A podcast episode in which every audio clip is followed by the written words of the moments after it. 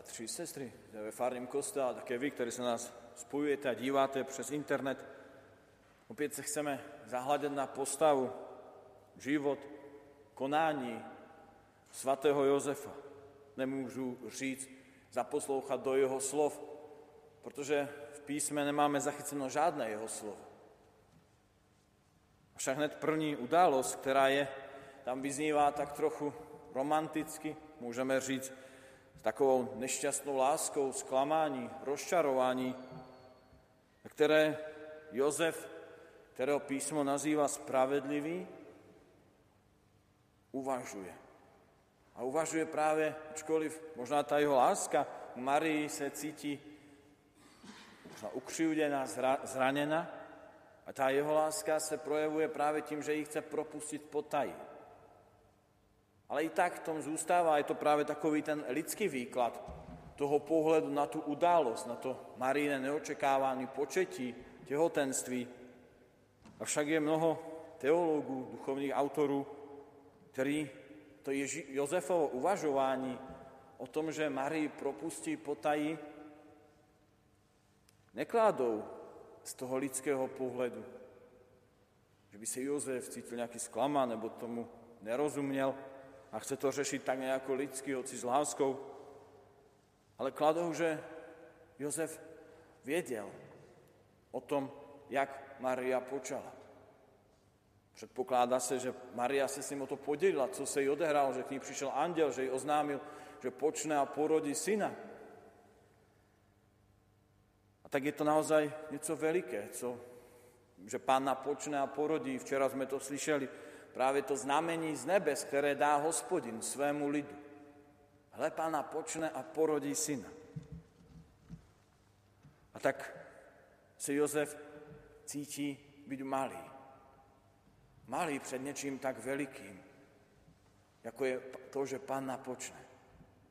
Jako je to tajemství, že Bůh přichází na tuto zem a stává se člověkem.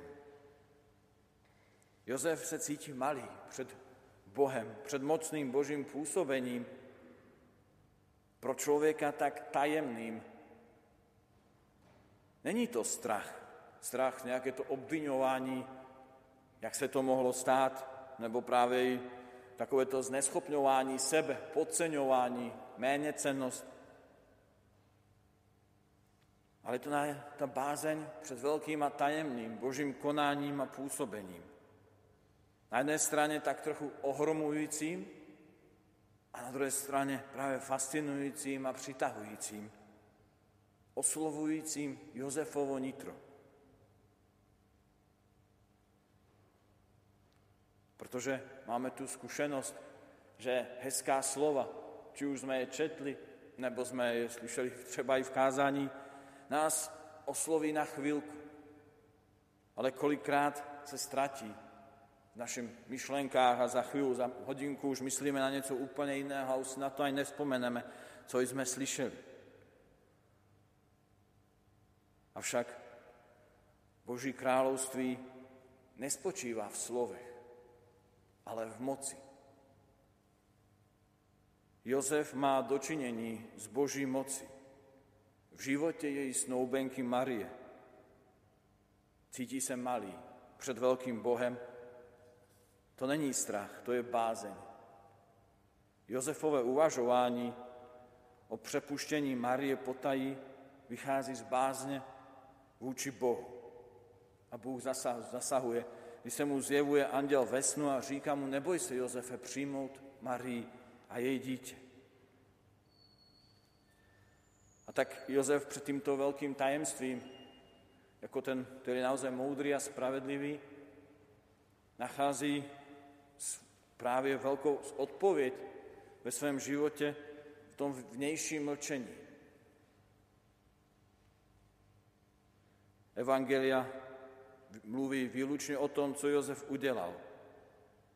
Přesto nám tyto Jozefové skutky zahalené mlčením umožňují odkryt klima hluboké kontemplace. Jozef byl v každodenním kontaktu s tajemstvím od vieku skrytým v Bohu, ktoré prebývalo pod střechou jeho domu.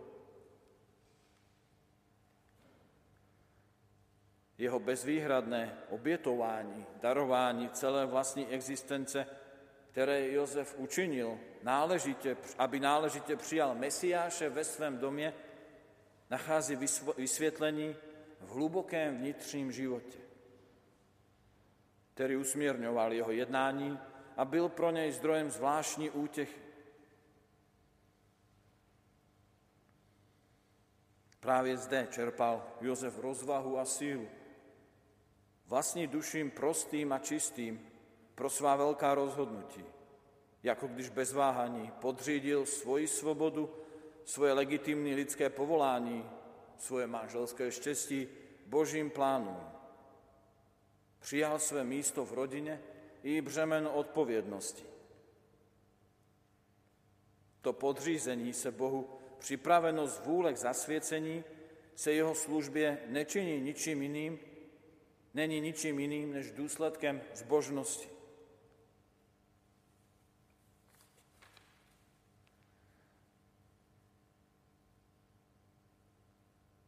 A právě ten kontakt, otcovská láska Jozefova s jistotou měla vliv na Ježíša, na Ježíše. A naopak právě ta synovská láska Ježíšova zcela jistě měla vliv na otcovskou lásku Jozefovu.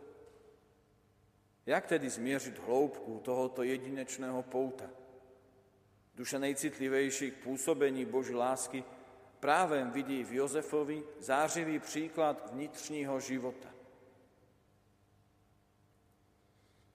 Právě v Jozefovi se také uskutečňuje ideální překonání zdánlivého napětí mezi životem činným a kontemplativním které je možné pro toho, kdo má dokonalou lásku. A tak aj postava svatého Jozefa pro nás pozváním právě pre, přebývat v tajemství. V tajemství, kterým je Bůh. A Bůh nás k tomu pozýva, volá.